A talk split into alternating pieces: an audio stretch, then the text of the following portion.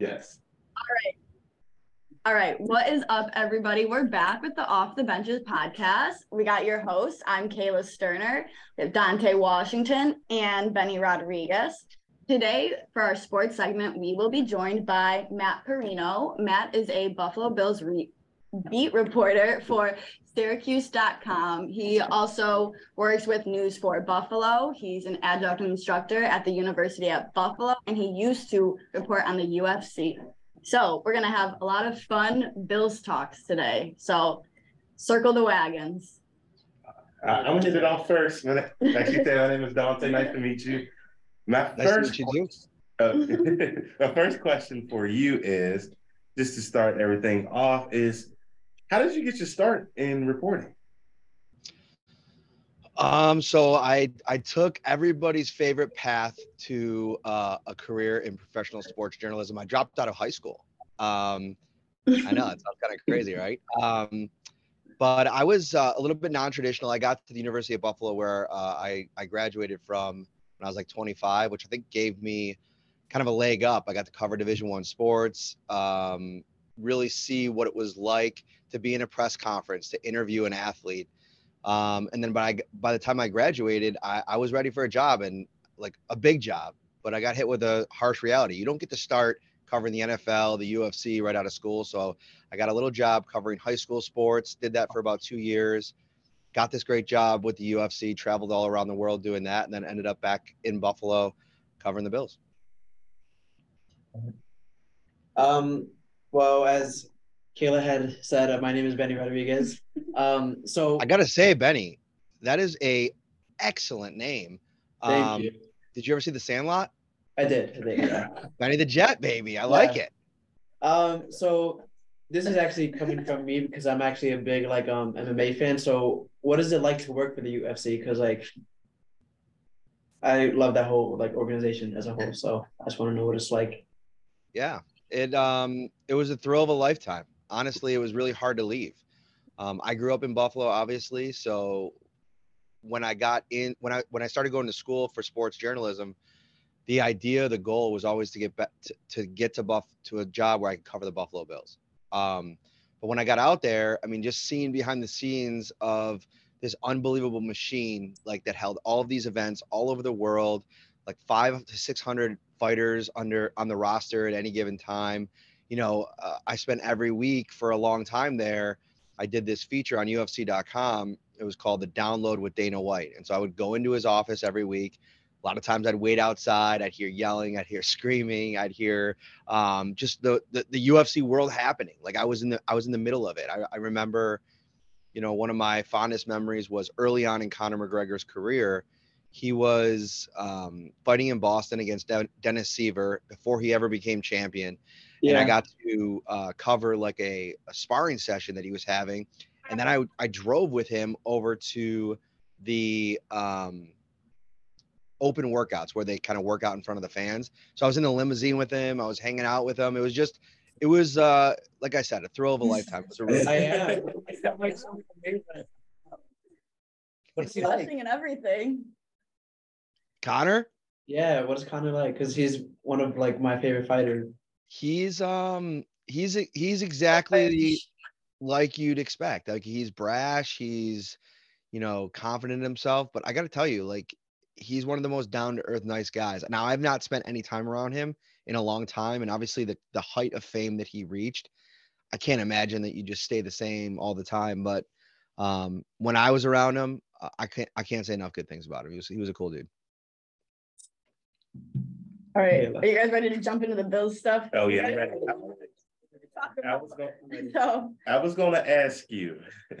I got kind of a. T- uh, I got two questions here. My first question is, uh, how do you build relations with the Buffalo Bills to make sure you got a good relationship when so when it's time to report on breaking news stories, they'll communicate with you pretty well.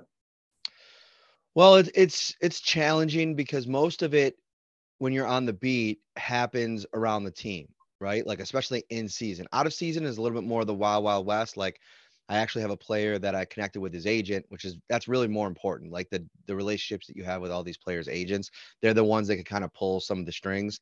Um, I'm meeting with a player in Arizona in a couple weeks on the Bills roster to do a feature story on him that I set up with an agent because I'm going down there for the owners meetings. Like you got to make sure that number one you're respected, number one that you treat them fairly, and you know in terms of what they say, you know you're then writing stories on what they say and and how you frame what they say. You know players pay attention to that stuff, uh, coaches pay attention to that stuff. So I always try to make sure that you know, I'm spending most of my time when I'm writing stories about things that players said, framing it in a way that is fair to them and really shows exactly what they meant to say. Because a lot of times in like, especially sports journalism today, so much is taken out of context. Like somebody will see like a, a clip somewhere or like uh, a very small clip of a, of a 10 minute interview and they'll write an entire story around it and they'll miss the entire point of what the person was trying to say or omitted really important details from the piece uh, or from the interview so I, I try to just you know give them that respect and a lot of times they give it back to me in that way okay my second question is that being said i'm glad you build good relationships because this season you had to cover a lot of crazy stories from the preseason situation. to the playoffs. Um, can you describe us how, how you went through things that most beat reporters don't usually go through, like right. the, the preseason, the, the Bills punter, to the the Buffalo shooting, to Damar Hamlin, to now the defensive coordinator taking a year off. Can you just describe to us? How do you keep your poise? Right. Having to, like, yeah, that's, that's a lot. Um, no, that's a good question. I um the Buffalo Bills did not care at all that I have a second job as a as a professor because it was really hard to juggle all of the different balls in my life this this last year. Um, you know, you starting with the, with the spectrum, you did great. The, the last you. semester stuff looked really good too. Thank you, thank you. They did a great job. Um, so the Damar Hamlin stuff, I'll start there. That was I mean, jarring. Like one of the things I tell people about journalism in general, going into this business, like you really have to to learn to turn off your emotions when you're covering a lot of different things. Like sports, for the most part, we get to avoid a lot of the really like you know the, the toughest thing that most of the, most people will cover is like going into a locker room after a big playoff loss or you know a Super Bowl loss and have to like you know ask people, players and coaches about it. This was completely different. This was like life and death. I mean, Stefon Diggs was on the HBO show The Shop this week, and he talked about being on the field and watching the defibrillator like flatline, and you know seeing Damar Hamlin, his brother, his teammate, die on the field, and you know in the moment, like you're just trying to conceptualize all of that, and then treat everybody involved in the process with a certain level of grace because this isn't like about football anymore. It's about like you know real life. I mean the the the top shooting and everything that happened like that it wasn't so much in my world per se it was to a degree like like the racial implications and and how everybody was dealing with that we talked a lot about that we covered that a great deal but it didn't actually happen to the bills so it wasn't something that i was like on the ground floor as much but you know the the region has been so hit by so many different things this this year. I mean, the the weather stuff, like people outside earthquake. of Buffalo don't realize. Yeah, like we had an earthquake. Yeah, the, in the Buffalo. Earthquake, and you were in town for that, right? No, I wasn't. I actually felt like severe FOMO. I'm not gonna lie, because everybody back home is posting about it. I was uh-huh. like, are you kidding me? Like this was my one chance to live through an earthquake and survive. Like yes. and 100% have a survival rate. Like right. Oh, it was uh that was crazy, but like the the sto- the winter storm where like people were stuck in their cars and people were losing bad. you know electricity and heat and people were dying. And so yeah, it's been um it's been kind of a crazy year. I just think you try to just do your best. Remember the fundamentals of of what you studied, you know, all those years back. I mean, I it helps me in these moments the fact that I I now teach journalism. So, you know, I, I, as much as I stray away from it and my job in particular, it's, it's as much about, you know, my brand, my show as it is about the day to day beat coverage. Like we spend as much time planning and, you know, prioritizing my podcast as I do anything else that I do. So, um, it's a challenge, but yeah, I just, it goes back to the what you asked before about like treating people you know with respect and and and trying to do things in a way where you have empathy and understanding and i think that goes a, a long way through the whole process in terms of how you present yourselves and how you interact with people Speaking of your podcast, my que- uh, next question to you is: How do you separate? Do you separate the podcast and your writing, or do you just try to relate them to each other? say that again. You like broke up a little bit. I'm sorry. Oh, you're okay. Uh, speak. I said I was referring to your podcast. Do you Mhm. you you se- you try to separate that from your current job with the Bills, or do you connect them? No, they're connected. So Okay. Syracuse.com, um, that's who I work for. They own the podcast, right? So like I created it. It was it was my baby, it was my idea, but they had the rights to own it or let me do it kind of on the side, and they chose to to own it. And so um, all the sponsorship goes through them, all the you know planning and and all that kind of stuff. So there it's very much connected. I mean, you know, we do it. I like to think a little bit differently than almost any other beat podcast in the NFL, like across the country. Like the the video component, the audio component, the live fan engagement interaction component, and then just like having somebody that's in the locker room every day throughout the season. Any day that the locker room for the Bills is open, I'm in there. I'm interviewing players, um, etc. So um, no, it's a big part. It's a big component. It's a big part of everything. And um, All right. My next question. I know I got a lot of questions. I'm sorry. I, I'm a journalist too, a little bit. So these questions, I'm sorry, but um, as a reporter, now, uh, now more than ever, I know Kayla can relate to this. Benny can relate to this a little bit. When did, when can you recall the time or a year or a moment where a reporter now realized they're not just a reporter. Now they're more than a reporter. They now they got a brand. Like you got a mm-hmm. brand. You got a podcast now. You do other things on the side besides being a reporter. Now you got to build yourself up. Did, was that always a thing or was it a thing when social media became around? I think it's been a thing for at least the last like 12 to 15 years. Like I think like good reporters even just organically tend to like have a brand and intend to grow their brand based on the work that they do. And I still think that's a big component of it now. But now I think everything that you do, like how you treat fans, like think about this, like even 10 years ago, the interaction between fan and media was not nearly as um, robust and like um, in the moment as it is today. Like, I mean, I have people DMing me all the time. My DMs are just like sometimes I'll open them and it'll be like 15 unread messages, right? We are And- famous. No, I don't know about that. I'm, I'm Buffalo Mr. Bills community famous, I guess. Yeah. Um, but I have a very pro fan interaction brand, right? That's part of my brand. And not everybody in the media has that. And I think that that holds some people back. And I think there's different levels to it.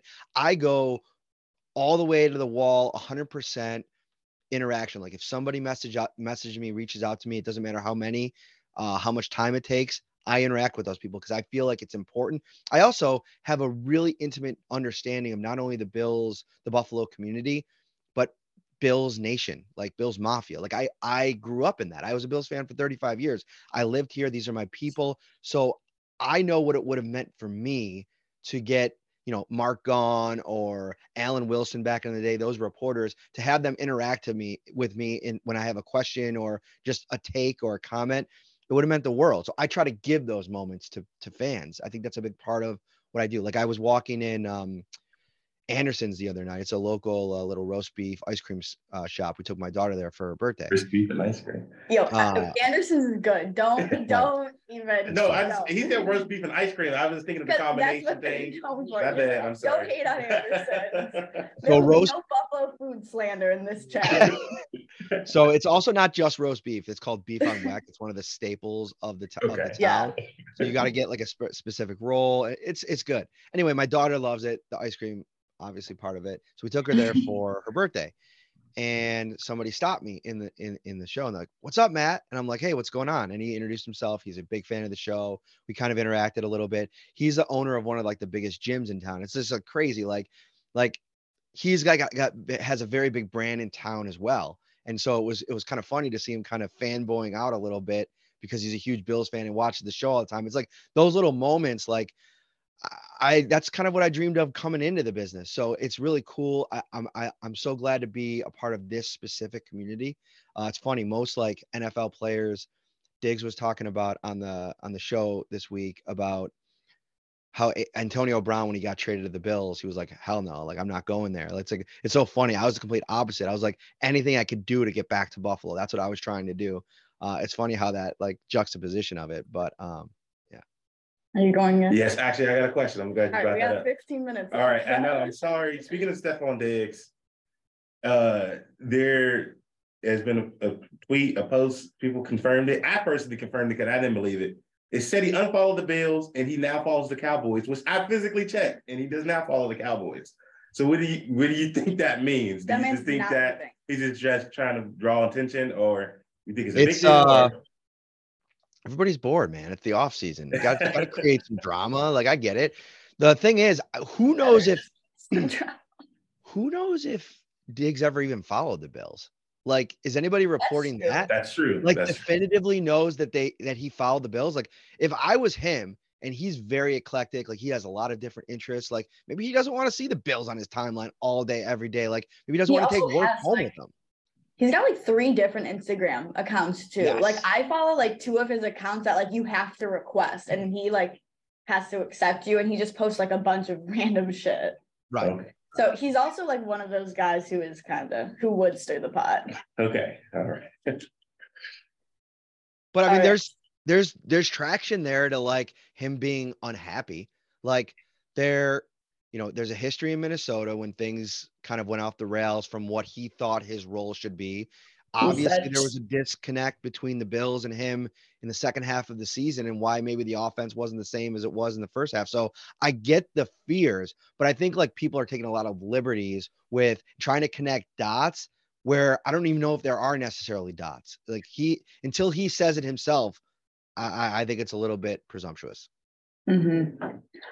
So like, what was it like to cover the whole season as like a whole, and like, what do you think of the season as as to like how um it played out? You know, it's it's funny. We went from maybe two and a half weeks before the Cincinnati game saying that, man, really, no matter how this thing shakes out, Damar Hamlin is okay. He's walking around. He's recovering. I don't know if you're the Bills, how you can leave this season without it feeling like this just massive success and uplifting story. And you get to the Bengals game, and it's amazing how quickly things shift because going into the Bengals game when he got hurt, uh, Damar, I had maintained for weeks that it, this season was all about Super Bowl or bust, and not reaching the Super Bowl at least would have been a failure of a season. And I think that that's really what everybody came away with, especially with the way that the players responded, Diggs specifically. Like this felt like a huge letdown. Of course, there was all these different like circumstances that led to that moment, but the Super Bowl windows do not stay open for very long in this league. And you know, the Bills really their best chance to win it was probably in 2021 when they should have beat the, the Chiefs and then 13 Oh, the seconds. stupid! Oh my god, those damn 13 seconds and not calling a squib kick. I'm still heated about this. exactly.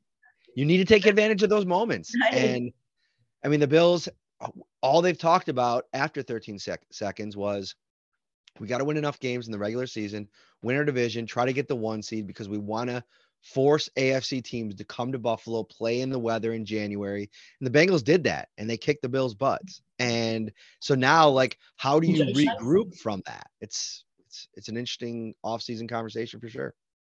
What do you think the Bills need to do this offseason to get to try and reopen that window? Because obviously they got like an inch left right now. Right. Um, I think they have to prioritize the offense.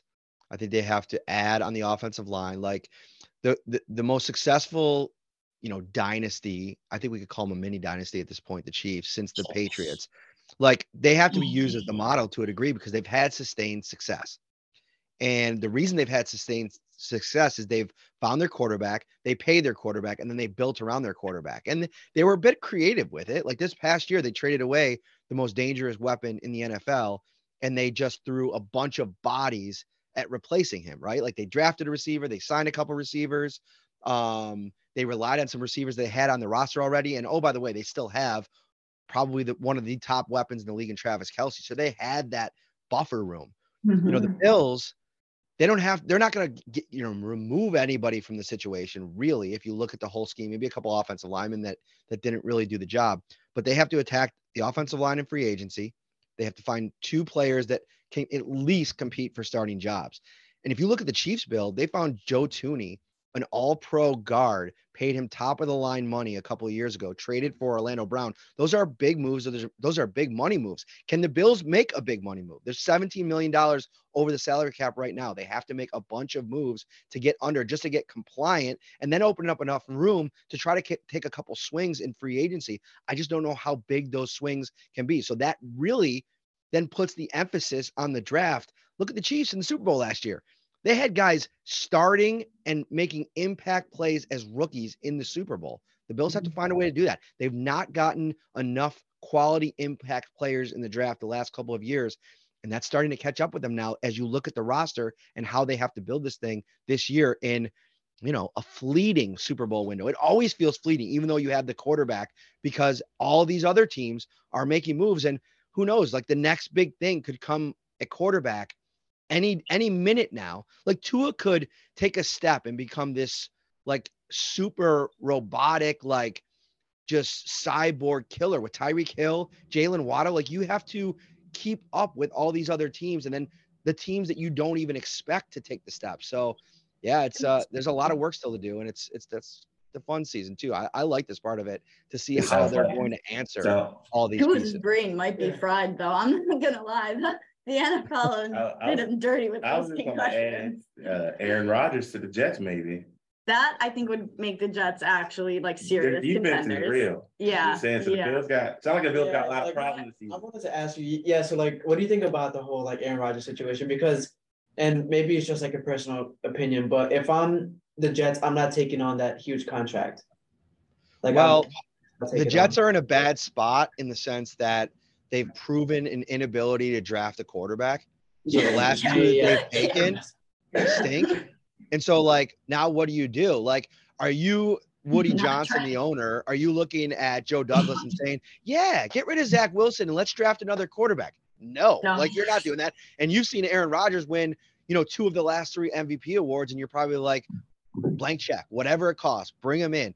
I get mm-hmm. that. The problem is, I watched a lot of Green Bay games last year, I know that there was some talent issues, but that offensive line in Green Bay was actually pretty good. And he's going to play in New York in front of an offensive line that's dramatically worse. So there's some weapons. I like Garrett Wilson. That's fun. And that pairing could be interesting with yeah. the offensive line. Can they make enough moves if they're going to pay Aaron Rodgers to bolster that offensive line? I have questions. I think Aaron Rodgers has other interests. I don't know how committed he is to football at this stage. And when you win back to back MVP awards, I almost wonder at that age if you just start to just kind of put it on autopilot a little bit and figure that you could probably just do it because you've done it at such a high level for so long. That's not going to work in this division. I even if Edmunds and Poyer are gone for the Bills, with Sean McDermott, I mean, they're still going to have a formidable defense. They find a way to to do that. So yeah, I think Aaron Rodgers is fun. I don't necessarily know if he'll move the needle enough for me to say that they should be the favorites but it's very interesting. And I think it all of a sudden puts the, the Dolphins and the Jets on like equal playing field at just under the Bills. And who knows if we get to after the draft and the Bills don't do enough in free agency in the draft, maybe I would listen to a conversation that maybe they've fallen a little bit behind. All right. So um, I'm jumping back to the Bills off season. That who do you have your eyes out on for the draft? Because isn't it like we have a pick first, second, third, and fourth round? Or something like that. John Robinson. Yep. Uh, they have a pick in every round except the seventh that was traded, and their fifth round draft pick is actually from the trade from Cody Ford last year. They traded their oh. fifth round pick um, in the Nyheim Hines deal, so they have six picks. And I'm the more and more closely we get to the draft. I was in Indianapolis last week for the combine, studying all these prospects. I think some of the big time movers and shakers that the Bills would have their eyes on the first round are going to be gone by 27. And so you have to ask yourself, where is the value? Is it in getting aggressive and trading up and getting one potential impact player? Or is it maybe sliding back a few picks with a team that wants to move up to get a guy that they really like? And maybe the Bills will have somebody they like at 27. You sit there and they make the trade. But I think getting maybe three or four picks in that 32 to 60 range where you can, you know, maybe answer some questions at a bunch of different position groups. That's the idea that I really like.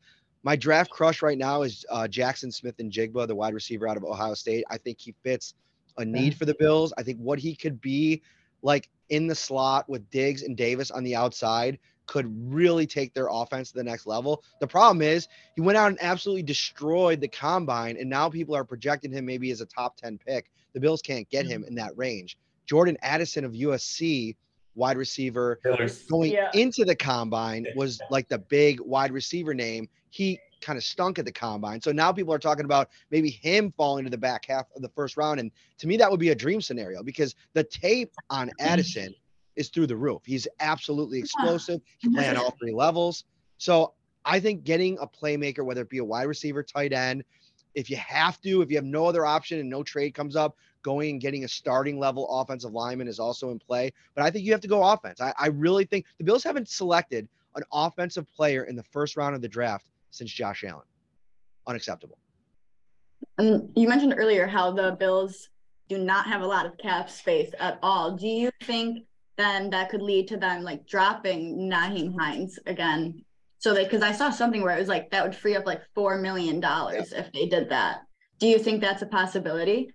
I always think it's a possibility. Uh, the reason why I'm not predicting it is because you can restructure that contract, I believe, and and it ends up opening like two and a half million in cap space. And they traded Zach Moss, a former third round running back, and what ended up being a fifth round pick. So they gave up assets to acquire Nyheim Hines. So if you're just going to, you know, release him, you basically just ripped up like three different pieces you know, potentially for your team. And I just don't think Brandon Beane's in the business of doing that. They love Nyheim Hines. He was a hero in that game after the Damar Hamlin situation where he ran back two kicks for uh, two, uh, yards or something. Yeah, it was unbelievable. so I think from a, just a special teams perspective, finding a really good return man is a priority. So they have that. So I think if you could restructure that contract, open up maybe half of what you would open up if you just straight out released them.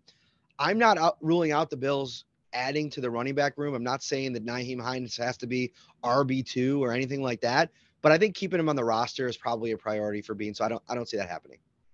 Yeah. And then the Bills had just brought Cole Beasley for the back half of the season. Do you think they carry him to next season? No. I, I think they'll consider it. And if there's no other options and maybe they get past the draft and you know they they still haven't um address the slot receiver position, I think they'd consider it. But I almost think I wonder if they're more likely to bring back Jamison Crowder, who they signed last offseason to, to fill that Cole Beasley role. Because I would do. Yeah, I just think that they're. I, I think they have to move on from what they were and now find a new identity. Like Cole Beasley mm-hmm. was really important in 19 and 20, helping to develop Josh Allen, giving him an easy button. But you know he's going to be 34 years old. Uh, he's older, and I just think it might just be a good idea to refresh things and bring in a younger player, uh, even if it's not Crowder. Like maybe going out and trading, as crazy as it might sound, and it would be a little bit costly. So you probably have to add a player, maybe like an Ed Oliver into the deal. And I don't know if the Bills are interested in doing that, but like a Hunter Renfrow from the the Raiders, that's really interesting to me because he is like to me what Cole Beasley was in Dallas before he got to Buffalo. A really good slot receiver who's had good success in the league, but maybe Josh Allen could just completely unlock him in this offense and they can have a little bit more of a version of the offense that they had in early 21 and then most of 2020. Um, but that would cost probably a draft pick, probably, you know, day three pick, maybe uh, a player. I, I don't. Ooh. He's an Wait, I don't know. what just happened to the volume? Can you still hear us? Can you hear us? I don't think so. I don't think he can hear us. Wait, we can't hear him either. Can you, can you hear us There it now? is. Okay, I don't know what just happened there. Can you hear me now? Yeah, Yeah. yeah, it just like cut out of nowhere. Okay, we only have a few more minutes. So I'm gonna jump right into it then. We mentioned earlier Leslie Frazier was like, I I'm out for this year, deuces. Do you think Sean McDermott is at that level that he can manage the defense and all of the head coaching opportunities? Because he does come from a defensive Well, background. Taylor Davis gone too. Wait, yeah. Brian Davis said, "There- no offensive coordinator, no defensive coordinator. Where do you go? Unless you're Uh, It's a good question. Where do we go? So next season will be Sean McDermott's seventh season as a head coach. So I think that he's got that in his back pocket, that he has a lot of experience. At times during his tenure, the game day management hasn't been great. So I think from a fan's perspective, I might be a little worried about him having to juggle all the responsibilities as a defensive play caller with keeping up with the play to play game management piece. Now, he'll delegate, right? Like he has a he mm-hmm. has kind of an assistant um quality control coach. He has a game management coach who's the assistant quarterbacks coach that could kind of maybe uh loop them into the the head coaching responsibilities. And then the defensive staff is has a lot of talent on it. And they just signed Al Holcomb, who was a defensive coordinator with the Panthers and the uh, Cardinals, as a defensive senior assistant. He could probably help with some of the defensive coordinator responsibilities. But yeah, it's it's definitely something interesting. Uh, Ken Dorsey took over for Daboll last year, um, so they do have the offensive coordinator in place. But again, a second year offensive coordinator, I think a lot of ways, like if, if Sean McDermott takes a larger role in the defense, you're basically saying, all right, Ken, you're good over there on offense, run the show. And it at the end of last season, I think most fans were a little bit frustrated Unsettled. how the offense was operating and some of the play calling decisions. So I think Ken Dorsey is going to be much better in year two with a full offseason to, to figure out what worked, what didn't, and then, you know, reformulate the plan for his second season. Uh, but yeah, a lot of question marks from a coaching perspective. Losing a guy like Leslie, who has decades of experience as a coach in this league and then played in the league, uh, beloved in the locker room, it, it opened a lot of eyes. yeah. Yeah, definitely. Do you guys have anything else you wanna? Um, so I know you were talking about the whole like Bills situation with the whole like um trying to get um a wide receiver. So I, I don't know if you saw, but the Vikings like of um Adam Thielen. So if you were if you worked in the Bills like front office, is that something that like interests you or no? Um, it doesn't. it doesn't. It does from the the perspective of I think he's an experienced guy. He could he's got versatility. He can play in the slot. He can play outside. Uh, it, it he has a really good relationship with Stefon Diggs, although it's complicated because I think that there's a little like, you know, holdover marinating about the fact that Diggs wanted it out of there because the Vikings kind of viewed Thielen as the number one receiver, which I think probably didn't sit well with him. So I don't know if if Diggs can be like, yeah, like come on in here, let's let's run this back like it was in Minnesota a couple years ago. But from a football perspective, sure, like I think it makes a lot of sense. He would he would fit a need, and I think it would probably be a more affordable option than some of the other ones out there. I I really like the idea of DJ Chark. Um, the problem with him is in a really weak wide receiver class, his value is probably going to be a little bit higher than it would be in most years. So if the Bills have to end up paying like nine, ten million dollars a year for Chark, that's just I think a little bit too rich. Uh, so a guy like Thielen or like a Robert Woods who got cut from Tennessee, those are intriguing options at like a more cost-effective price tag for the Bills, who, like we mentioned earlier, don't have a lot of money. Okay. All right, yeah. All right, well, we don't want to keep you too long because I know you got to go pick up your kids. But thank you for coming on. We really No problem. appreciate it. Yeah, so all of our listeners, this was Matt Parrino. Make sure you tune into his podcast, the Shout Buffalo Bills podcast, which is produced by Syracuse.com. So that's sports for today. Go Bills. all right. Well, Thank thank you. you, Matt.